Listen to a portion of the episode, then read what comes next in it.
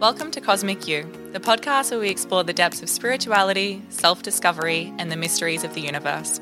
I'm Holly. And I'm Bree. Through our journey, we've discovered that the universe is a reflection of our inner selves, and by exploring the cosmos, we can discover new insights which guide us to unlock our true potential. Each week, we'll be diving into a new topic related to spirituality, inviting guests along the way who are experts and thought leaders in their field to join us to share their unique insights and perspectives.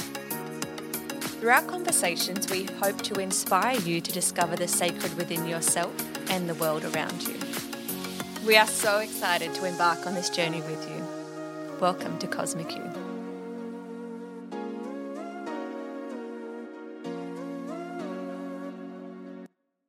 Hey everyone, welcome back to another episode of Cosmic You, the podcast.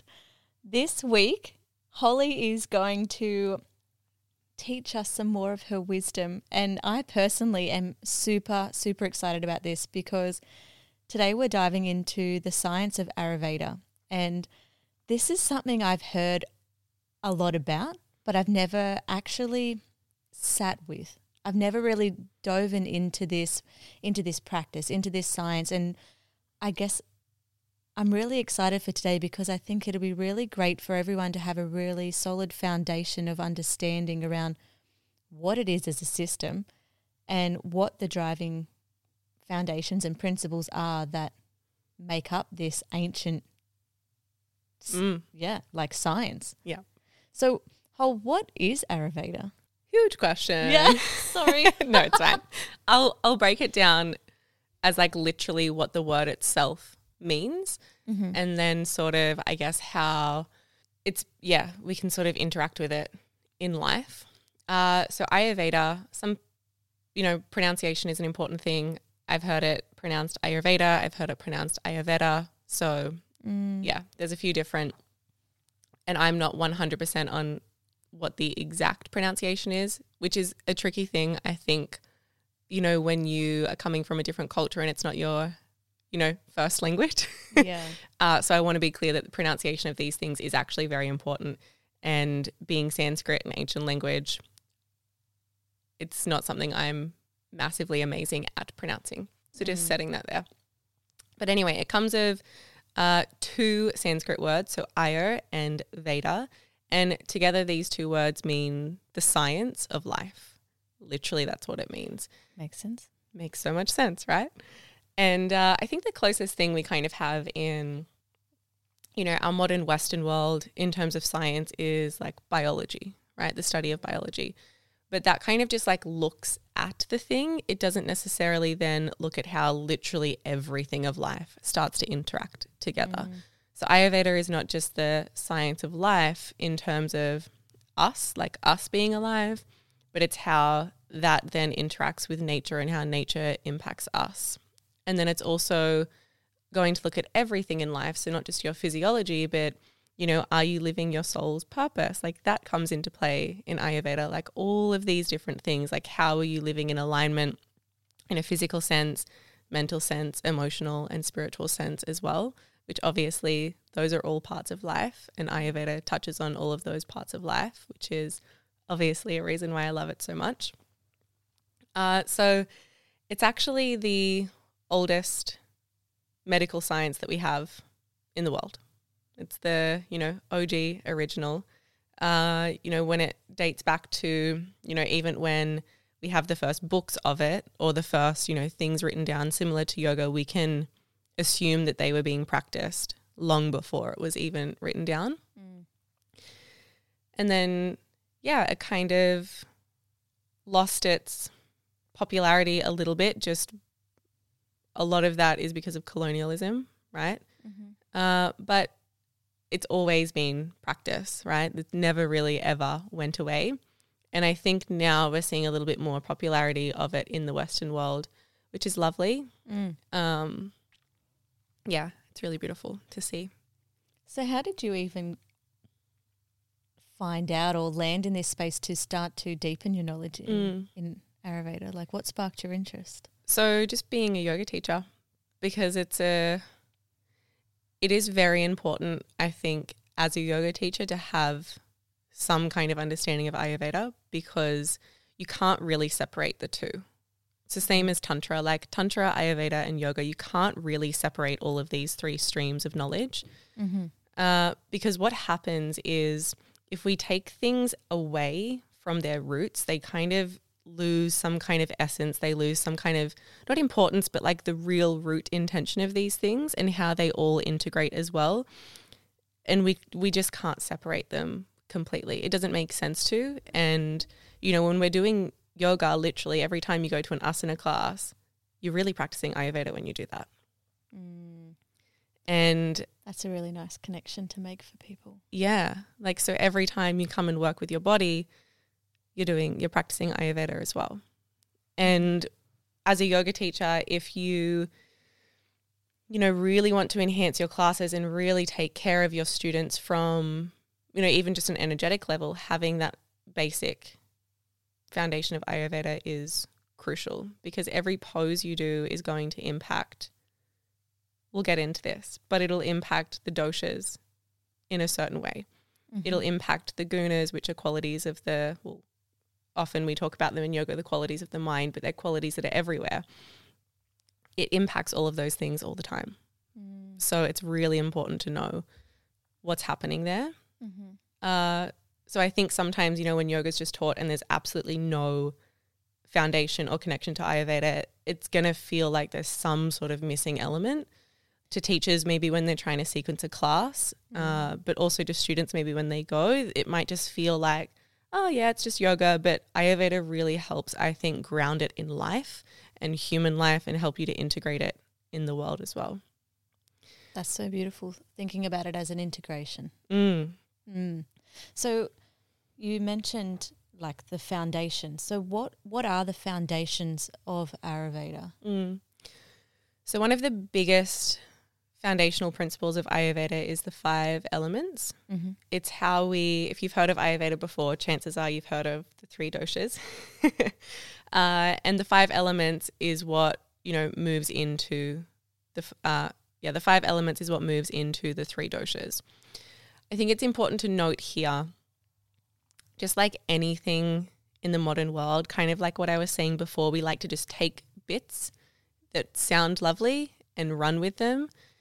You know, that if we look at yoga, that's what happened. We just took asana, seems kind of fun and cool, and now we're just going to go run with that. We've just totally taken one part of a system and separate it from the whole context of it, the roots of it.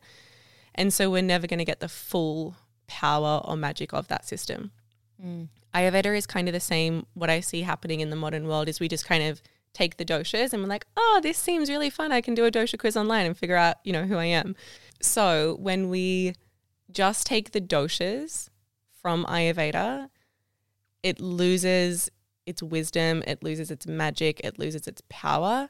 And what we like to do in the Western world is just separate things. We just want a quick fix, a quick thing. And that's what's happening with the doshas, and people get quite mm. obsessed with them and get overly identified with them, which is not how Ayurveda ever intended that to be. Yeah, I've heard a lot of people be like, "I'm Totally. what whichever one," and they just run with it, and they think that that's their totality. Right. Yeah. And I mean, there's so much more to who we are than that. And also, the doshas are changing constantly. Mm. Like, if we look at nature, it's changing all the time. So, we can't fully box ourselves in. Yes, it's important to know for health and for certain things, but I think it's always how we look at it. If we look at it as another thing just to box ourselves into, to label ourselves with, to identify with, we can get very caught. And one of my teachers says, like, the dosha is actually a mask that we eventually want to take off, like anything else in the world, right? We want to take that mask off because essentially what we are is consciousness. Mm. The doshas happen in the physical world, in the material world. So eventually that's something that we want to even take off. Mm. Yeah. So park that. or if you have a question about that. No, I was just going to say we'll park that, and then shifting to the five elements. Yeah. Mm. I love talking about the five elements because it's so relatable. It's literally everywhere in the world and it's the foundation one of the foundational principles of Ayurveda. So, five elements are earth. And this is going from most dense to lightest. Mm-hmm. So you have earth, water, fire, air or wind, Mm-hmm. and then space or ether. Mm-mm. So I'm going to tell you a story, a slightly mystical story, uh, about how universal, you know, the world that we live in, how it came to be through a story that I was told by my teacher. And this story is of Shiva and Shakti. So, Shiva, in this sense, you can think of him as pure consciousness, oneness, no separation. It's just the very, very beginning of absolutely everything. Mhm. And then Shakti, in this sense, is the, well, she is, is the manifestation of consciousness. So without Shakti, consciousness is just consciousness. With Shakti, consciousness flows through the actual physical world, through the power and transformation of Shakti, the energy, the material world, nature. Wow. Does that make sense? Mhm. How those two are cool. Anytime it doesn't, stop me Okay. and I'll explain. So, Shiva being, you know, eternal oneness and consciousness, he is always known to just be meditating just for thousands of years, eyes closed, deep in samadhi. And so Shiva is deep in samadhi, and it's said that his heart takes 1,000 years for one beat.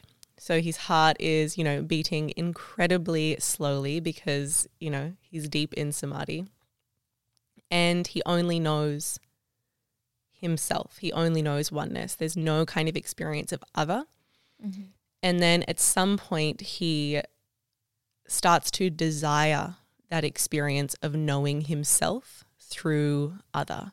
Because if think about if you and I didn't exist, I there's only so much I could know about myself, Mm. right? But as I start to see how I relate to other things in the world, it helps you to understand yourself much, much more.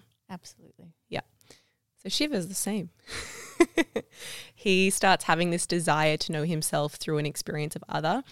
And from that desire, his heart starts to beat faster and faster and faster and faster.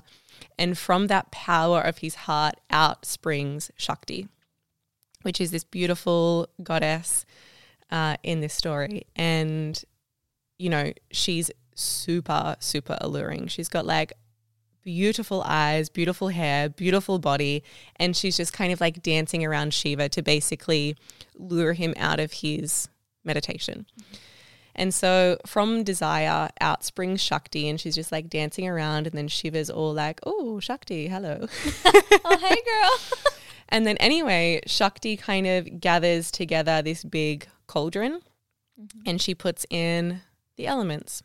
So she puts in fire, water, earth, and air. And the cauldron itself is space. Mm. And then that's how the universe was born, Wow. according to Shiva and Shakti. I love that. That's such a beautiful story. It's a beautiful story. Um, yeah. So I think what's beautiful about that is the fact that, you know, everything comes from consciousness, oneness, but then consciousness has a desire to know itself. Mm. And it's also said that if Shiva opens his mouth, like remember, Shiva is pure consciousness, you will see, like, he will see reflected back to him in the mirror the entire universe Wow. because the entire universe comes from him. Mm. And when I say him, it's not really him. Yeah. Yeah. uh, yeah, which is really beautiful. So the whole so universe, yeah, comes out of Shiva, and Shakti is the manifestation of consciousness. Mm. So in certain traditions, Shiva and Shakti are always together. Mm-hmm. And this is why you see gods and goddesses. We're going on a whole tangent. but this is why you see gods and goddesses because a god always has his consort goddess because Shiva is consciousness Mm. and without consciousness uh, without energy that Mm. consciousness has no conduit to actually manifest in the world. I've been learning a lot about this lately Yeah. and just how each partner plays such a key role in each other's lives in the activation and Mm. just like what you were saying like this mirroring and this this beautiful dance and e- each person just playing their role so perfectly Mm. to allow the other one to be in their full essence Yeah. and it's amazing like there was a real movement in the west You mean like i don't need like we Mm. don't need each other but actually we really do need Yeah. each other we really do need to work together to activate Totally. to allow each other to see and this Yeah. this is just such a beautiful Mm. way of hearing about this and Yeah. seeing that reflected So actually, in that, I'm going to throw a spanner in the works. mm. The masculine and feminine actually both exist in Shakti.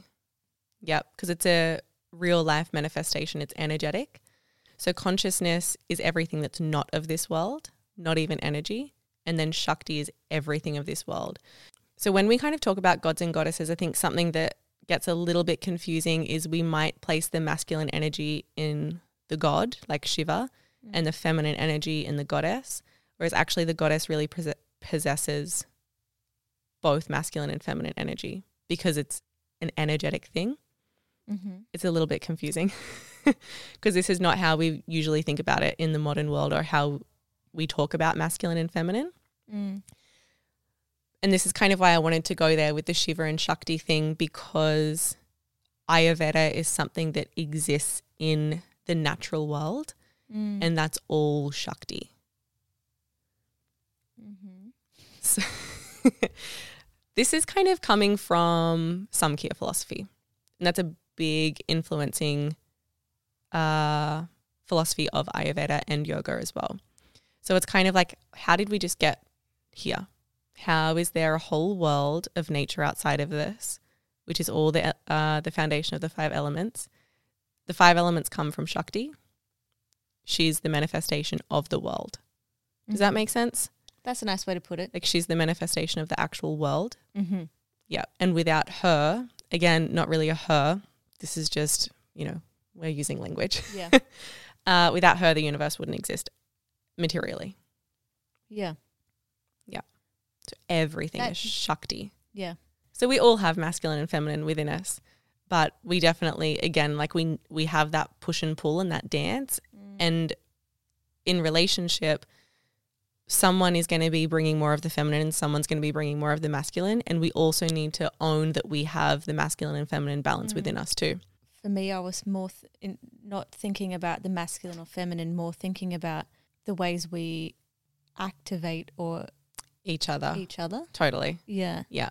And even in that, like how we need to have the masculine and feminine balanced within us, how we ha- need to have one person more feminine in a relationship and one person more masculine, that's also just reflecting that inner reality too, right? Mm. Which, if, and this is another beautiful thing of Ayurveda, everything that's happening inside of you is happening just on a grander scale outside of you. That's like kind of really beautiful that mirroring, like we have that capacity inside of us, and that's why we see it happen in the outside world with relationships, Mm. whether it's friendships or partnerships, whatever it is.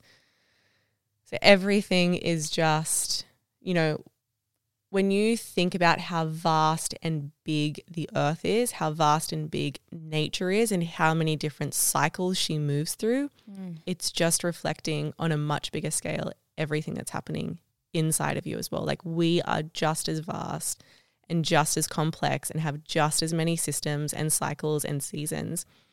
And Ayurveda is all about aligning to nature. Like nature is the greatest healer that you could possibly ever have Mm. and has all of the answers for you.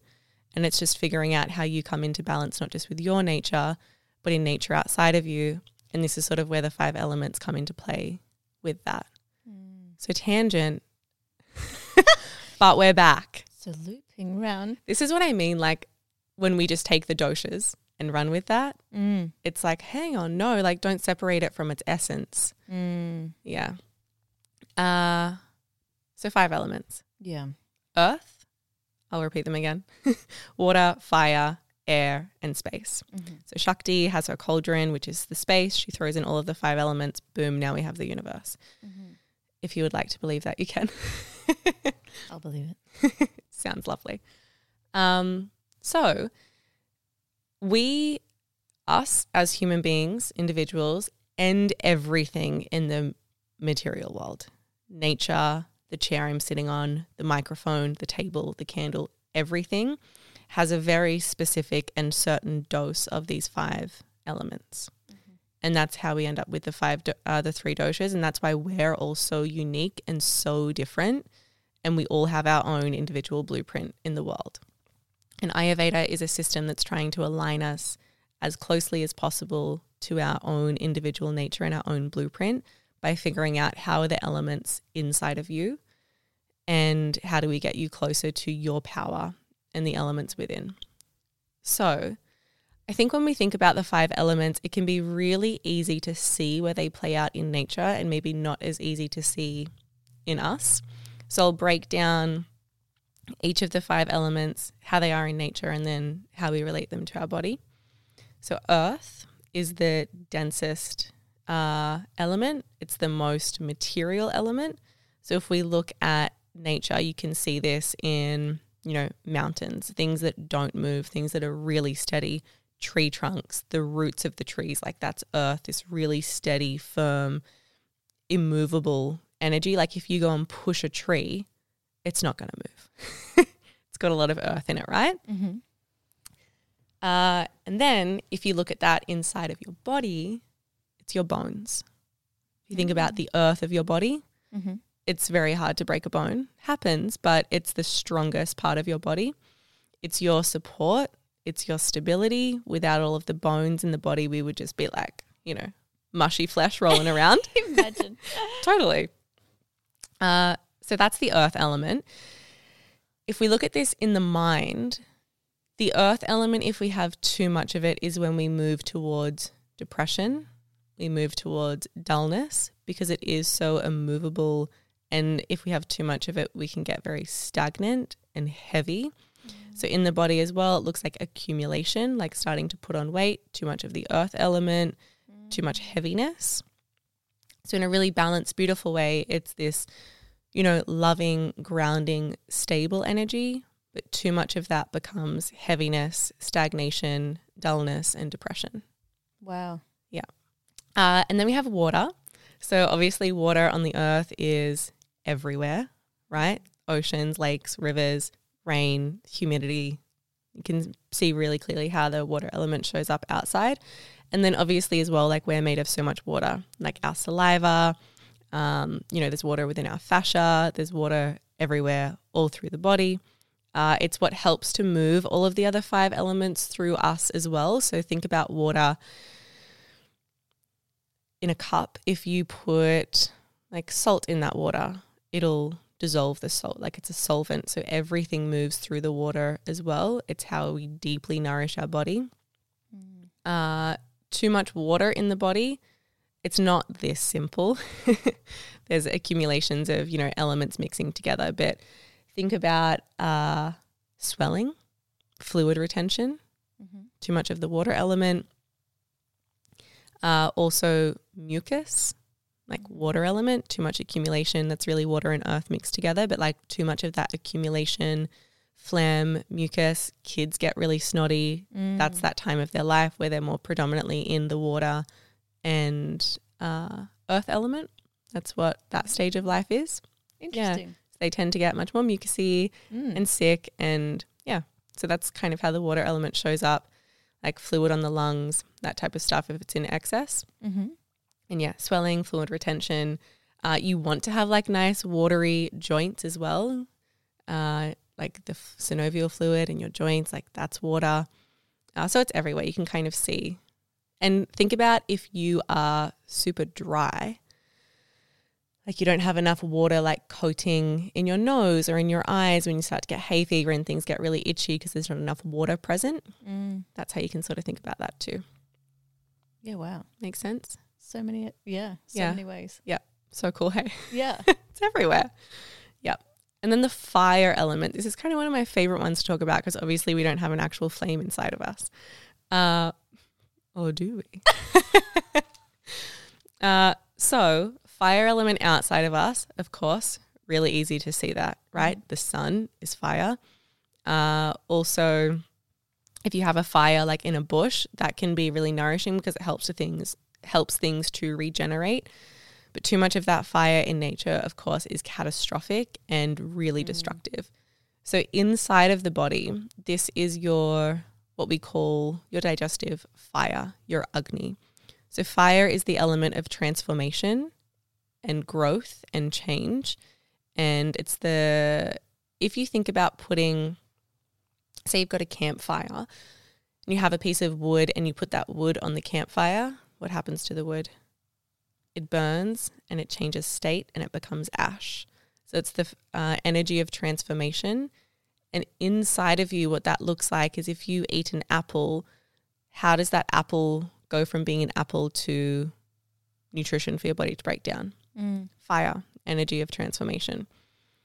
It's the same as when you have an experience in life. How do you actually grow from that experience? How do you learn the wisdom of that uh, lesson that you went through?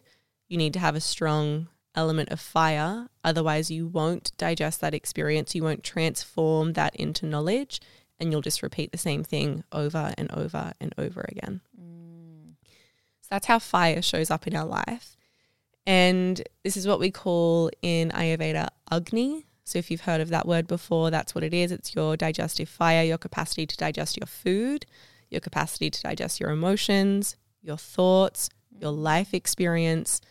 Uh, fire even lives in the eyes. So think about if you're reading a book without the element of fire in the eyes to transform just random words on a page or even just letters, Mm. you read that and you're able to transform that into knowledge. So that's where fire lives in the body. Wow. Many other places also. but that's the experience of fire. That's incredible. It makes Mm. me think as well about astrology and just how that would link in Yeah. to all of this Yeah. because I'm assuming that there'd be a direct co- correlation between what elements are present in your chart and what comes through For sure. in your body and just it'll be interesting to know how that all integrates at a later time. Yeah.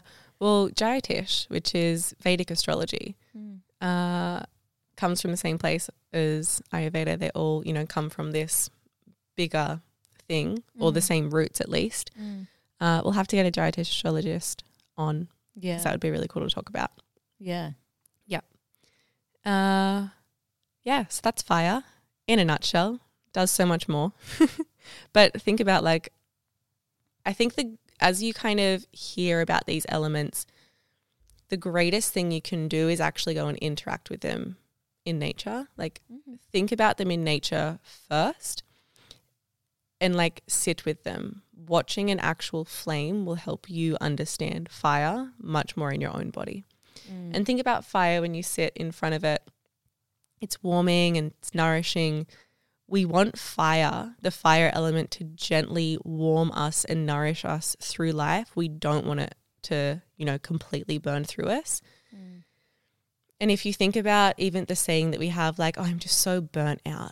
It's like you've just been burning the fire way too long and too much, and now you're just burnt out. You've got no fire left. Mm.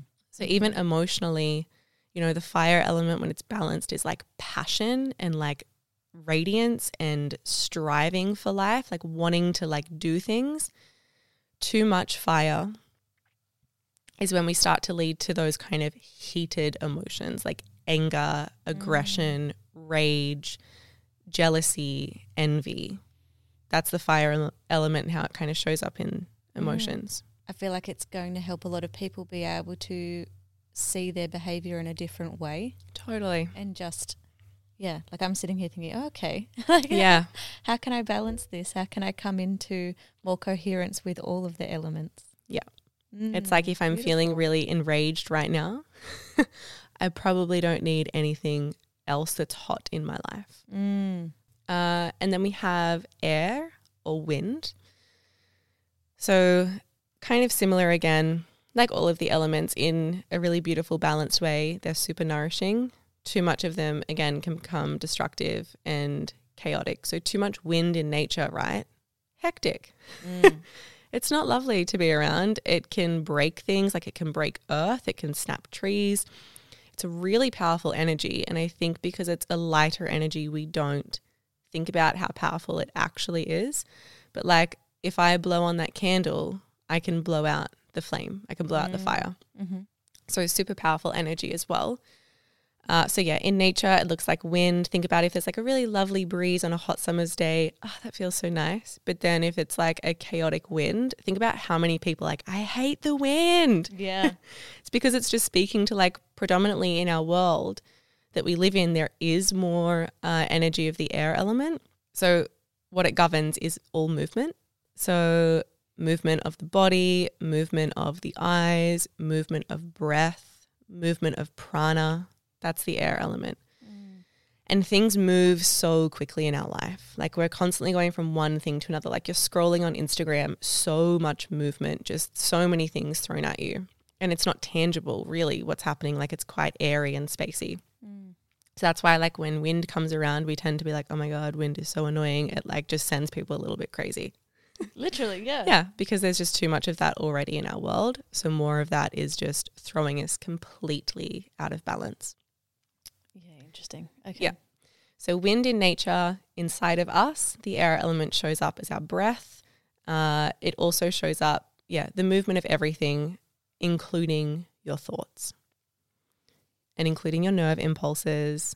It's the movement of literally everything, the movement of stuff through your digestive system, uh, which is why, you know, think about wind outside of us. If we have too much movement in our mind, it's chaotic, and that's where we have tendencies towards anxiety. So, too much air in the body or too much air in the mind looks like fear and anxiety because it's really light. It's a really light energy, and too much of that movement, we're getting completely away from earth, becoming completely disembodied. And we need to like come back down and ground towards something again rather than playing with all of that light movement energy that just kind of goes too mm. quickly. So, yeah, I think that's a really big one because, you know, anxiety is a really big thing in our world today as well. And I think just knowing like maybe I've got too much of the air element going on in my mind. How can I bring more of the earth element into my mind? Do things to move much more slowly, eat foods that have more earth element in them. So, literally, just foods that grow from the ground, foods that are heavy. Like when you pick up a sweet potato compared to when you pick up, you know, spinach, Mm. the weight of them is completely different. It's literally just showing you that clearly sweet potato has much more earth element in it. It's dense, it's heavy, it's solid. Spinach doesn't have a lot of earth element in it, like you can crumble it instantly, Mm. right? Mhm. It's very light, it's very movable. So, like, even that's a way that you can start to play with the elements outside of you uh, in foods. So, that's uh, air or wind. And then the final element is space or ether. Mm. This one, Are you like, how is that there? yeah, I'm like, I'm curious about this. Mhm. Yep. So space is the holder of everything. So remember at the beginning when I spoke about Shakti's cauldron, the cauldron itself is space and all of the universe exists within space. So in nature, it's kind of like how I can just like move my arm. Like what am I moving my arm through? Space. Space. yeah, and all of the other elements are existing within it. So if I don't have uh, space in my life, I can feel very bogged down. I feel very like stuck, and space makes us feel expansive. It makes us be mm. able to think about things in the future or think about really creative things or spirituality. Mm. So people who tend to have more, in particular, air and space in their life or in their, you know, makeup of the elements are going to naturally be people who have tendencies to think more about spirituality, think more about the things beyond just this, you know, earthly everyday life. That makes sense. Yeah. Think more about, you know, be able to think beyond the materialistic things of life. Mm. Yeah. Uh, really creative people because they're tapping into a lighter energy and they even have capacity to think like outside of themselves, beyond themselves. Uh, so, yeah, space, just in a physical sense, is of course all of the space where everything else doesn't exist. but it's also the thing that holds everything else at the same time. It's a holder in that. Does that make sense how it holds things? Yeah. Yep, cool. And then inside of your body, space inside of your nose for things to move through, the space inside of your ears, the space inside of your throat, the space of your lungs so that breath can enter in. Mm. So that's kind of where space is just everywhere in your body. Interesting. Yeah. So that's a really basic foundation of the five elements. There's so many other functions of those elements inside of you. Uh, and they're obviously all interacting together at the same time. We need all of them. And when we notice them start to, you know, when we have too much of one, we'll start to notice particular things happening. Like, Mm. yeah, I mentioned too much air, too much movement. That's going to start to cause anxiety in the mind. It's going to feel like we don't like to be still. We just, like, when we sit still, like things need to move all the time, like, not really comfortable. You know how some people just are so happy to just sit Mm. and not do anything? Mm. Probably just have more earth in them. Makes sense. Yeah. I definitely have a lot of it. Yeah, totally. Yeah. I mean, the fact that we're talking on a podcast means that we have more of those air and space elements in us. Like we're communicating, it's coming through technology. Like this, we're recording it on a phone. Like that's all very spacey and airy. Mm. And that's why sometimes after we, you know, record an episode, then we're like, oh, because it's been so much of that lighter energy communication, a lot of movement of thought, a lot of movement of words. And then we just like need a moment to be like, oh my God, I just need to do nothing Yeah. now. Just ground back down. Totally. It's it's interesting hearing you speak about all these elements and how we can start to integrate everything and it, it makes me reflect on different situations I've been in Mm. when you're saying like been so lit by a passion. Do you mean that I'm like running towards this goal, but then I hit burnout because it's too much? Yeah. And so I think that's really beautiful what you've said today and given us this beautiful gift of just understanding how all of these elements play into our life and how we can tap into them to bring balance back. Because again, we've said this before, you don't know what you don't know. Mm. And so this is such a powerful gift really Yeah. that you've given everyone because now we can see, okay, I can self identify to a point, Mm. obviously, Right. at a very basic level. Okay, I can see where I've overdone it in this fire element. Mm. I, I can see how I've got a lack of water here. Yeah. Uh, that's that's so beautiful. Yeah. And I think like uh just start yeah, notice how they show up in your life and even just think of the language that we use like when we say things like oh I got into a really heated conversation or a really heated discussion. Like that is literally us using language to explain the predominant element that was in that discussion and we don't Mm. even know that we're doing that. And then one thing I think that's important to note is one of the things of Ayurveda is that like increases like and opposites bring balance and healing. But like increases like and like feels familiar and safe. So if you're feeling really unmotivated and lethargic and heavy, the last thing you're going to want to do is start moving. Mm. whether that's like the movement towards change or like movement like exercising. When you feel quite dull you're drawn to the things that are going to keep you dull like like increases like. So the more you you know feel unmotivated and heavy and down you're going to do the things like just sitting on the lounge not doing things that really spark your interest or spark your love of life and so the thing that you really need to do and this is why change is so hard for us because it feels a little bit unsafe and we're going to keep drawing the things that keep us in the same state we're already in.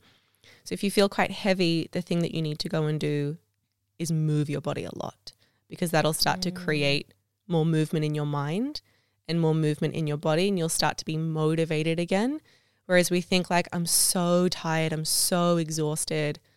I don't have any energy. I'm so heavy. I just need to like do nothing and just completely rest Mm. and that might be true for some people but uh, Well- if you're n- noticing like a lot of accumulation in your life you find it really hard to let go of things you're holding grudges then you need to go and do things like running and lots of cardio and dancing like all of these like moving things to start to shake off some of that earth energy That's so powerful because I think sometimes we do just need to allow ourselves to rest. Yeah. Yeah. And so the people who kind of really do need a bit more of that rest are people that have more of that air and space that are constantly just like naturally drawn to moving all the time. Mm, They're going to find it really challenging to sit and just be still. mm, Uh, but that's what they need more in their life as well to balance out. You know, if I have too much air and now I'm starting to lead towards anxiety, I need to clear my life and just do nothing. So just trust that the thing that you're drawn to might not actually be the thing that's supporting you and healing you. And I think knowing the five elements, you can start to question that of like, is this thing actually healing me and bringing me closer to balance, or is it keeping me the same? Just pay attention to how you feel, figure out which of the elements feels dominant. And then if it's in excess, what element is going to start to balance that out and bring more of that into your life, whether it's in the food that you eat, uh, the movement that you do with your body, all that kind of stuff. So, we're obviously going to dive deeper into this in another episode, probably a few hour long episode. Yeah. But just to kind of wrap this up for people, is there anything else you think they really need to know in this moment or anything that's going to help support them just to start to integrate this in a even a small way into their life? Uh, I think go and start to pay attention to nature much, much more Mm. and like touch it.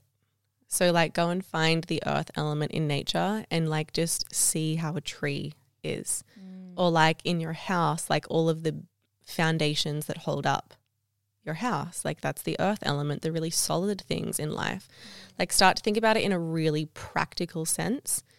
Uh, light a candle and, you know, just watch it for a little while, see how it moves. Like, put your hands over it, notice that it's warm pay attention to water. Like I think going and looking at these things in nature, interacting with them, because remember that's what Ayurveda wants you to do. It wants you to be Mhm. integrated. It wants you to align with nature. It's your greatest healer. So that would be my advice. Go and just be with nature. Be really curious about how the elements are there. Mm. Uh, even like with the tree, you've got the earth element, but then in the leaves, it starts to get much lighter. Mm. And then notice how when wind moves through the leaves, the leaves move because they're lighter, but the trunk stays firm. Mm. So even just that's how you'll start to pick up how these elements work and what their qualities are. yeah, and I guess what you were saying, like use your five Mm. senses to Yeah. experience these five elements. Yeah. Because that's when you're actually going to be able to embody Yeah. that and int- like properly integrate it. Yeah. Because you can definitely read about it in a book, right? But Ayurveda is living wisdom, it's a living Mm. science, and Mhm. that's how it comes alive inside of you.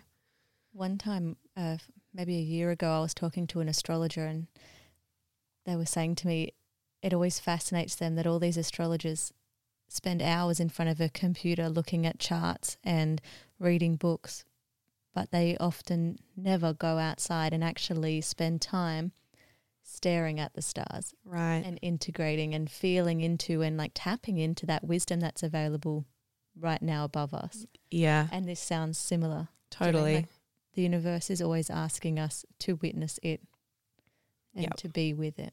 100%. Mm. Was never, you know, how people used to learn was not just from a book, Mm. it was from actually being in life. Mm. And remember, Ayurveda is the science of life. So go and be in life. That's where you'll learn so much more about it than a podcast or a book can teach Mm. you. You need to go and interact with it. You need to feel it come alive inside of you as well. Mm. Mm. Thank you so much for this episode.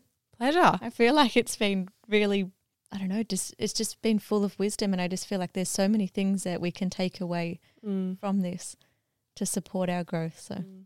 And I always like to shake things up. I like to be like, actually, no, this is not how it is. Let's go Yeah. it is. all right, let's go dance in the street. Thanks for being here, guys. We'll catch you next time.